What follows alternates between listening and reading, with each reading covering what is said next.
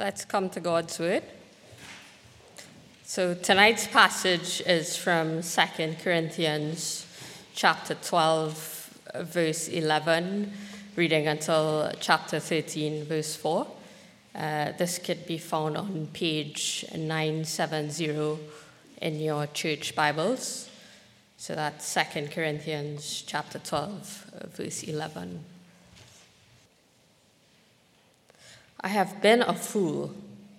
You forced me to it, for I ought to have been commended by you. For I was not at all inferior to these super apostles, even though I am nothing.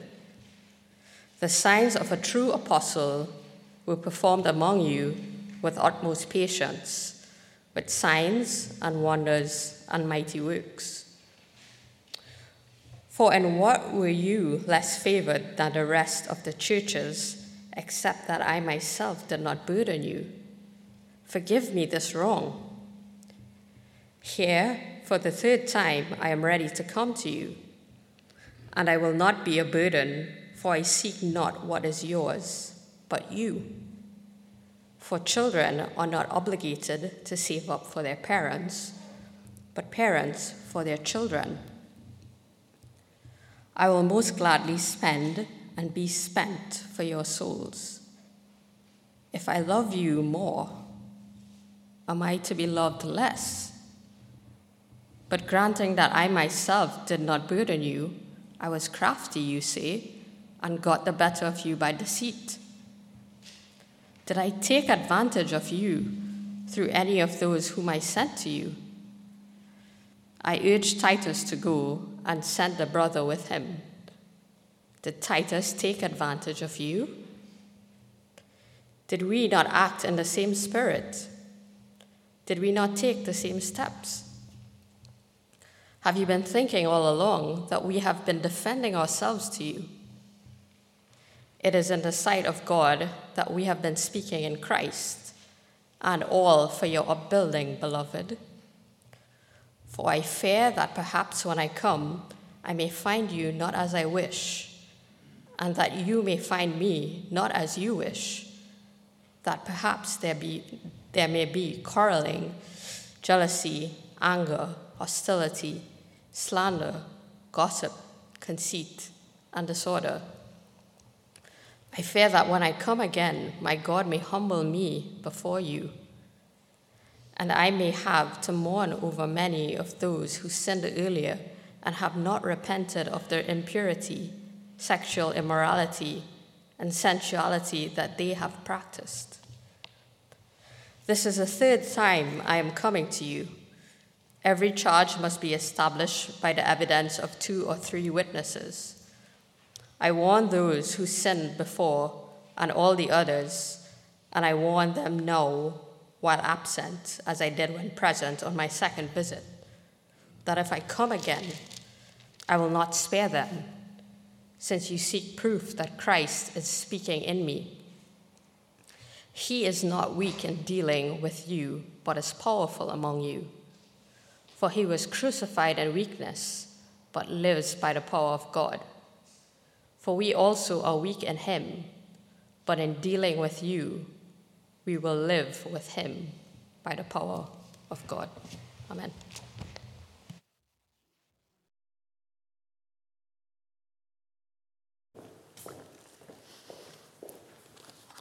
Thank you, Candice, for reading.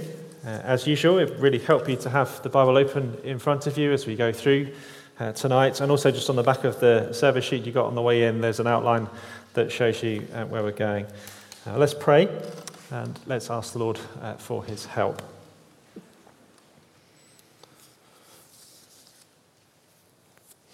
Our Father, we need your help. We need your help to understand what your word says. Uh, but we also need your help to change. And we know that um, we want to change. We want to become like your Son, the Lord Jesus. Um, and yet, Lord, we find so often that our hearts are resistant uh, to you and to what you want to do in our lives. And so we pray by your Spirit you would humble us, help us to receive your word gladly tonight, and would you change us uh, by your Spirit uh, into the image of your Son. In Jesus' name, Amen. What motivates a Christian minister? What is their motivation? Why do they do what they do? This is an important question. It's important for those of us in leadership in a church. It's important for all of us who sit under uh, Christian leadership uh, in a local church. And it's important for, the, for discerning leadership from afar. Perhaps if we're going uh, to another church, another location, uh, moving house, we want to know what Christian leadership is like. What motivates a Christian minister is an important question. In Corinth, Paul saw that there were lots of wrong motivations in play. Here's the big three uh, prosperity, power, and popularity. And of course, we still see this today. So, prosperity, yes, for the motivation for some is to gain wealth. It's a key motivator of Paul's opponents, the super, super apostles. Paul speaks of them early on in the letter as peddlers of God's word, chapter 2. It's sort of rent a sermon, if you like. Um, you want me to speak at your event? Well, that will be a thousand pounds plus expenses. That's how it works. Sadly, money is still very much a motivation today. The so called prosperity gospel is very prosperous, hence the name. Uh, but for those who preach it, we can see that across the world. But let's be honest, you don't need to have money to be motivated by money, do you? That motivation can rest in the heart of the poor trainee associate as much as it can in the mega rich, mega church leader. So, prosperity. What about power? That's another motivation. It's another one that drives the super apostles. They're all about impressive power ministry. They're bold, strong, confident leaders confident in themselves, that is. They boast of their impressive achievements this many converts, this supernatural, spectacular ministry, this successful project, this many conference appearances, this many followers on uh, Instagram. And they do this to build an image of themselves as super apostles. They claim to hold the same authority as the true apostles, but they're even better. And at the same time, they ridicule Paul's weakness, his physical unimpressiveness, his unsophisticated Bible teaching is just so ordinary. And they do this so that their power and influence grows. They emphasize themselves and they downplay Paul. And they do that so that his gospel and him are sidelined. That is also that they can gain control over the church and to serve their own interests. They want power. And sadly, power is a motivation for many uh, still today. So, prosperity, power, one more, popularity to gain friends.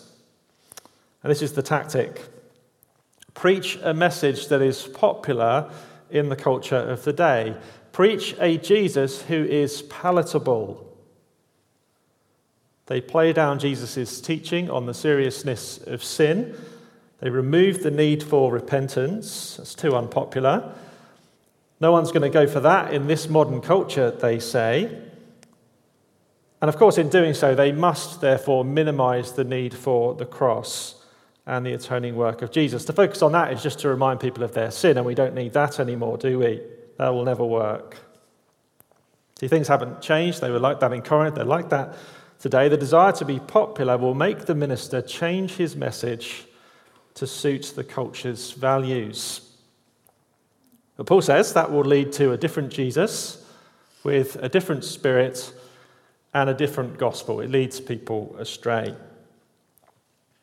Prosperity, power, and popularity, three wicked motivations for Christian ministers.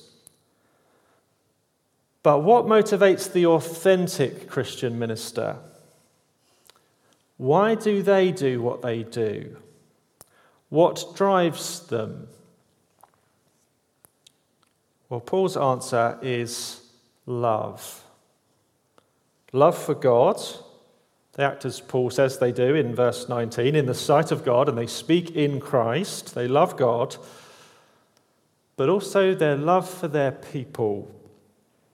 That's the motivation of the authentic Christian minister they love people. Now, the super apostles have been telling the Corinthians that Paul doesn't really love them, that he's after their money, that he's too harsh with them, that his call for them to repent shows this. They'd really be better off if they cast Paul aside, they say. And the Corinthians have started to listen, or at least some of them have. There's still a significant minority who are being pulled away by these super apostles. And it's them that Paul has in view in these last few chapters of his letter. He wants to reassure them that he loves them and that everything he has done and everything that he has said in this letter and in the previous letters has been out of love for them, even and perhaps especially the things that they don't like. All of it has been motivated by a deep love for them. So, what's the motivation of the authentic Christian minister? Well, in the words of the 80s pop sensations Madness, it must be love, love, love. That's what we're going to see. Now let's turn uh, to it. Chapter 12, verse 11 to 18. So, authentic Christian ministry is driven by love which means, first of all, it means gladly spending yourself for the souls of your church. This is verse 11 to 18. Now, Paul's been speaking uh, in the previous uh, verses, verses 1 to 10, uh, to show that he's got all the credentials of an authentic apostle. They're just not what the Corinthians have been led by the super apostles to expect. Paul's been speaking of his suffering and his persecution and his weakness. That's what true Christian ministry looks like, he says. Looks like the life of Jesus Christ. Faithful Bible teaching in the midst of rejection and hardship. It is, in fact, how God shows his power, Paul says. He works through weakness. Now, Paul knows that it's foolish to boast of these things, and he's referring to that at the beginning of verse 11. I've been a fool. But he's been doing it, therefore, to make a point. See, they should have understood that if you were to boast in what was authentic, well, you'd boast in this kind of stuff. You'd boast in weaknesses, not the stuff that the super apostles boast in. But then, as he's been boasting of his sufferings and his weaknesses, he doesn't want them to draw the wrong conclusion that the signs of God's power weren't at work in his ministry. They were. See, Paul says, Look, I'm nothing I'm nothing, but God still made me an apostle, and that's not nothing. Verse 11. I was not at all inferior to these super apostles, even though I'm nothing. The signs of a true apostle were performed among you with utmost patience, along with signs and wonders and mighty works. To his weak looking work of preaching that, that resulted in their conversions, it was accompanied by miracles, which Jesus had said that his authentic apostles would do, and that they did do everywhere that they planted churches. All the signs were there. Uh, this was an authentic apostolic ministry. But there was one thing that Paul didn't do in Corinth that he did do elsewhere. It's in verse 13. For in what were you less favored than the rest of the churches, except that I myself did not burden you? Forgive me this wrong. Paul didn't take any money from the Corinthians. He did in other places, but he didn't do it here. He didn't burden them by asking for that financial support. And he won't do it next time when he comes either. Paul won't take their money. But why? Well, verse 16 reveals what other people say was the reason. It says that, that they were saying that he was deceitful and manipulative. The super apostles say of him that, well, Paul didn't take your money when he was with you, and he did that to sort of make himself seem all pious and holy, but that was all part of a big scam. Later on, he sent Titus and the other brothers to you to make a collection for the church in Jerusalem. And they were alleging that Paul would, what he would do was just skim off the top of that collection. That was how he gained their finances, that's how he gained their cash. It was all a big con, they said. And so Paul urges them to reconsider his character and, in particular, his motive. He wasn't skimming off the top, and he didn't take their money, but why? It was because he loves them. He loves them as a parent loves their children. That's why he didn't take their money. He says so. For I seek not what is yours, your money, but you. For children are not bound to save up for their parents, but parents for their children. And then there's this most astonishing and moving statement, verse 15. I will most gladly spend and be spent for your souls. Here we see the heart of Paul the pastor and the heart of any authentic Christian minister. Paul most gladly spends all his energies and resources for them, for their eternal souls, because he loves them like a dad loves his kids. And ironically, they've loved him less for this but it's because he's loved them more, not less, that he's done it. He's not in it for the money. He spends himself for them freely simply because he loves them. Just indeed as the Lord Jesus Christ has done for his church.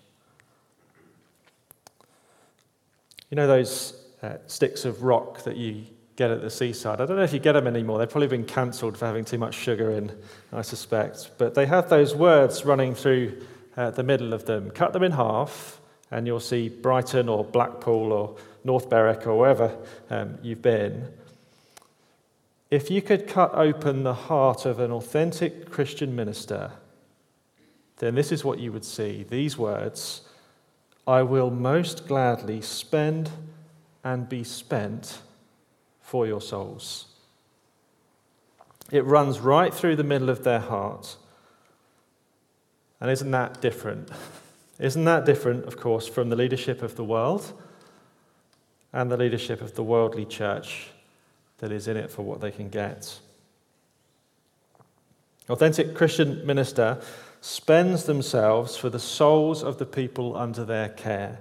Their energies, their resources, their thoughts, their time, their lives are given over, they are spent. And they don't do it resentfully. Did you notice that? They don't do it as if people will then owe them and should pay them back. No, it's done most gladly, most gladly in love. That's our first point. Second point, verse 19 to 21. How is that love how is it actually expressed? Well, Paul continues, and he says here that love means to build up your church by calling people to repentance. So, why is Paul saying uh, what he's been saying? Well, it's not in defense of himself, verse 19. It's not so he can feel better or he can feel self justified or keep his reputation. It's not about him ultimately. It's for them, it's for their sake, because he loves them and because he fears for them. So he knows that he's been appointed by God as God's apostle and that he must do everything that he can to keep his relationship with them so that he can build up uh, their faith. It is in the sight of God, he says, that we've been speaking in Christ, and all for your upbuilding, beloved. Now, as a culture, we've moved away from a biblical understanding of what love actually looks like. In our culture, love means acceptance, it seems.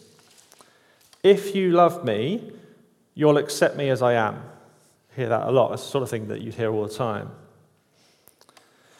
Now, of course, there's a right sense to that um, when it's pushing back against prejudice or against judgmentalism. Um, too, often, too often we're not accepting of others because they're simply different uh, to us. So, in that sense, that phrase has a kind of helpfulness. But, but we all know, of course, that that refrain is really saying more than that. If you love me, you'll accept me as I am, is a claim to personal righteousness. It means you can't call me out on anything, that I'm always justified in my words and my actions. And in that sense, of course, it's a prideful attitude. Love must mean absolute acceptance of all that I say and do, regardless. So you'll hear it spoken with that kind of freight, both by those in the world and again in the worldly church. Now, we might think, well, that kind of sentiment, that's a modern phenomenon. And it certainly has, it has become popular recently to speak uh, like that. But I wonder perhaps that that idea is something that's more fundamental, uh, more, more fundamental to the human condition. It's less culturally bound perhaps than we think. Because it seems that the Corinthians, they have something going on like that as well. They've bought into something similar. Throughout all of his letters, Paul has been calling them to repentance. He's challenged them on areas of sin. He's shown them the seriousness of their offences before God. And, and that, it seems, has been exploited by the super apostles. They, they say something like, Look, if Paul really loved you, he'd accept you as you are. See, the fact that he keeps challenging you, you on your sin, well, that means that he doesn't really love you at all. That kind of thing. And you can see why that would appeal. That appeals to our sense of self righteousness in our hearts. It's easily believable. We want to believe it because then, well, we can dismiss whatever the person says and we don't have to change anything. But love that builds up, says Paul, is love that calls people to repentance.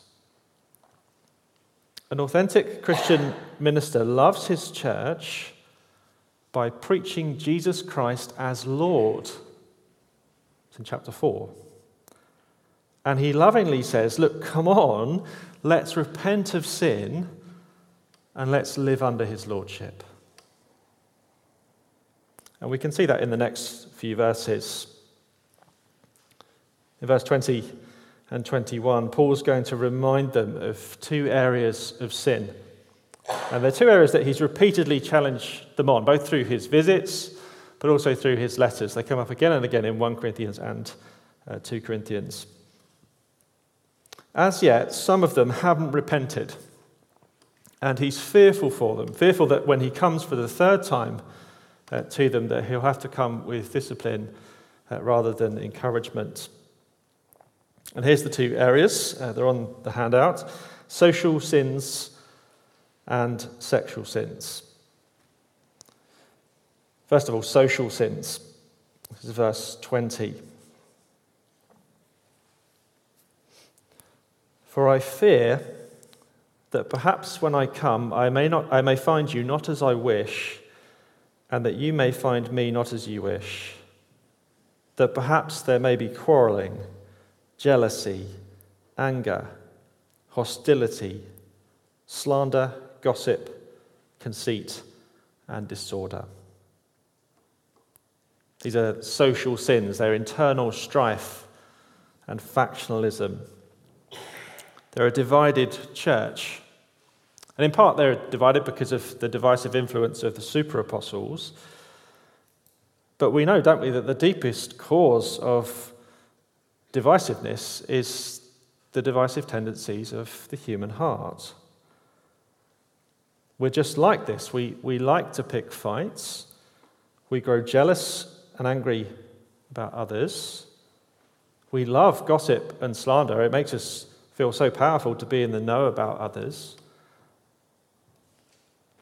See, this is how the world is, and it must not be so in Jesus' church, says Paul. It stops us being built up, and eventually it will tear us down, as it has done many a church.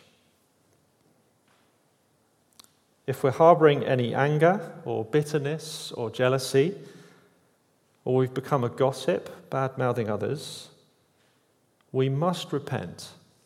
It cannot be in Jesus' church. And Paul says this, and he does so in love, beloved, to build them up. So that's social sins. Next, it's sexual sins, verse 21. I fear that when I come again, my God may humble me before you, and I may have to mourn over many of those who sinned earlier and have not repented of the impurity, sexual immorality, and sensuality that they have practiced. Christian orthodoxy on sexuality is that sexual activity is only appropriate in the context of marriage between one husband and one wife. Now, that view is unpopular, as we know. But it was just as unpopular in first century Corinth as it is in 21st century Scotland. The Corinthians lived in a highly sexually permissive culture, just as it is today. And the Corinthian church stood out as odd, and it was ridiculed for its conservative morality. And that made it a tough environment in which to remain sexually pure. Really did. It was costly. There were all the temptations that there are. But at the same time, people thought you were foolish for avoiding them. Now, just notice here that Paul is not addressing the wider culture, he's speaking to the church. So, his concern here is not so much to reform morality in Corinth, although I'm sure he would be glad if it was reformed. He's speaking to believers who have allowed sexual sin to go unrepented of in their lives. It's a cause for grief, for mourning. He fears another painful visit where he'll have to deal again with this issue. Because he loves them, he cannot but call them to repent of these things. Now, we need to heed this for ourselves. It would be very easy, wouldn't it, to look out there and see impurity, sexual immorality, and sensuality. You wouldn't have to go very far. But let's look in here. Among us, in our relationships, in the privacy of our own homes, and in our own minds and hearts. Are we blameless? No, we're not. Are we repentant? See, that's the opportunity that we have now, tonight as we hear God's word. And it may be that, like the Corinthians, this is something that we've heard before, perhaps several times, but we've never dealt with it. Don't put it off any longer. Paul really loves the Corinthians. And because of that, he's prepared to say unpopular truths. He's just like a good parent, isn't he? A parent who sees his kids in danger of ruining their lives. And so, like a good parent, in love, he pleads with them to repent from social sins and from sexual sins and from any other sin that might be at work in their church. That's what an authentic minister does.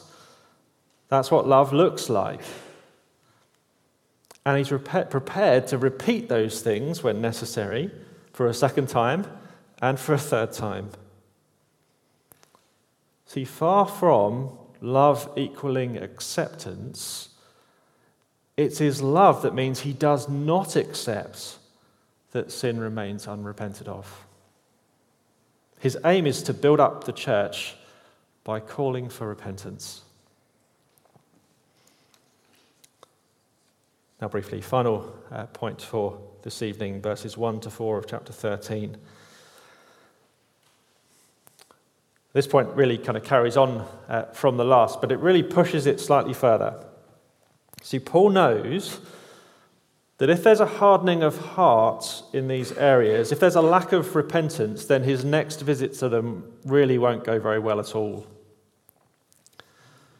Now, a good, a good builder uh, carries around in his toolbox both a trowel and a hammer. Paul wants to come with the trowel. He wants to come in gentleness to build up. But he fears that he's going to have to come with the hammer in his hands and tear down those who are willfully unrepentant. And he will do that if he has to. Now, we might think that Paul is harsh to suggest that this might happen, but just look at chapter 13, verse 1. It's not as if he hasn't given them fair warning. This is now the third time that he is coming to them. And there's more than enough evidence. He quotes the Old Testament there, the Old Testament principle of establishing things on the evidence of two or three witnesses. Says, I've been three times. It's not like there's not evidence that this has been an issue and that you've been spoken to uh, before. There's been ample warning, multiple chances, much grace. And he goes on that in coming to discipline, Paul will be acting in line with the work of the Lord Jesus Christ. Let's carry on uh, from verse 2. I warned those who sinned before and all the others, and I warn them now while absent, as I did when present on my second visit, that if I come again, I will not spare them. Since you seek proof that Christ is speaking in me, he is not weak in dealing with you, but is powerful among you. For he was crucified in weakness, but lives by the power of God. For we also are weak in him, but in dealing with you, we will live with him by the power of God. It's a warning. He warns them that as he speaks God's word, Jesus Christ speaks. The risen Jesus, who lives by God's power, will be at work among them. See, the weakness of Christ in his crucifixion did not mean that he had no power. It looked like that, but it didn't mean it, did it? Because he rose from the dead and he lives today. And today he rules his church through his preached word. He is powerful among you. Paul himself is weak in Christ. But the very power of God that raised Jesus from the dead will be at work when he comes to deal with them. This is what it means. Ultimately, it will not be Paul that they defy and have to deal with, but the risen Lord Jesus himself, who speaks through his apostle and the words of his apostle. Now, how is this applied to us? In this way, that the authentic Christian minister, out of love, must warn people that when they've heard God's word taught to them and they do not repent, that it is the risen Lord Jesus that they're accountable to. That they risk being dealt with by Him. See, the loving, faithful minister does not say to his church, Repent or you'll be in trouble with me. He says, Repent because the risen Lord Jesus is powerful among you, that we answered to him. And that's what this is saying. How do we apply this to us? Let's apply this just in three ways um, as we close. First of all, to those who, who have a ministry position of leadership, um, whether you're an elder or perhaps a small group leader or evangelistic ministry leader or children's ministry leader, or really any other um, leadership role in a church. Let's reflect on how this motivation of love should shape your ministry. Do we really love people as Paul loves people here? Will you gladly spend yourself and be spent for others? Will you graciously say the hard things calling people to repentance? Will you point people to the living power and presence of Jesus Christ? If you'll love people like that, well, it's likely that you'll find some kind of rejection, some kind of difficulty. It happened to the Apostle Paul, and it will happen to us. But this is the way that the church is built, and the way that the love of God is authentically expressed. Does our ministry look like that? That's for those who are in leadership of some kind. And for all of us, all of us, uh, we all sit under Christian ministers. We all do that. Um, even the elders, we sit under the eldership of us as a, a corporate eldership. Now, as people like that, first of all, I think this should just make us grateful for godly leaders. I found myself, as I've looked at this this week, just really grateful for godly people who have exhibited this kind of love for me in the way that Paul has described. And for me, as I'm reflecting on that, and for all of us as we reflect on that, and the great the gratitude that we have for people who have really loved us in this uh, difficult way, well, we need to then again think and consider our own hearts. Are we really humble to receive this kind of leadership? This is something that we all need to grow. And we need to, to grow in humility humility to listen, to take it seriously, and humility to repent. And it may well be that some of the things that Paul touches on here, these are just things that we need to deal with now. Could be social sins, could be sexual sins, could be other sins. Will we humbly listen? Will we recognize that the risen Jesus is Lord? And will we bow the knee to him?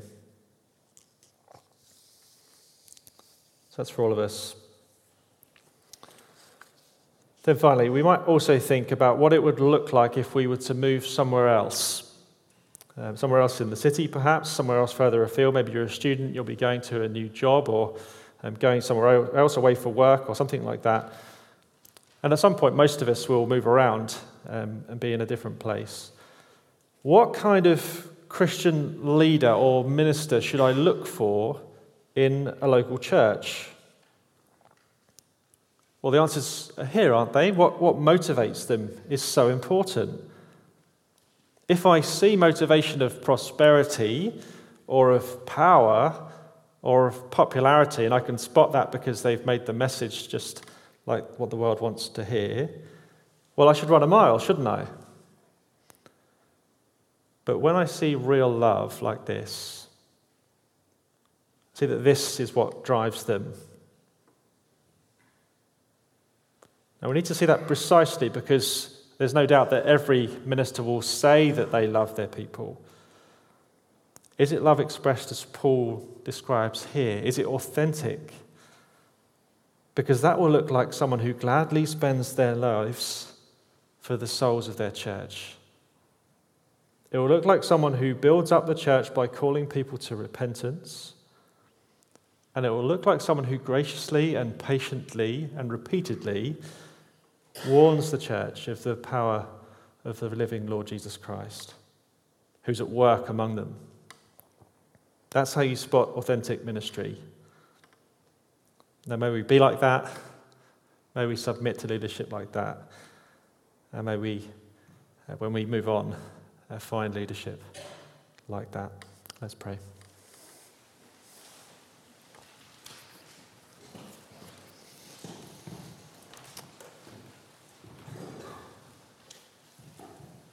Lord God, our Father, we thank you for, first of all, for the Lord Jesus Christ.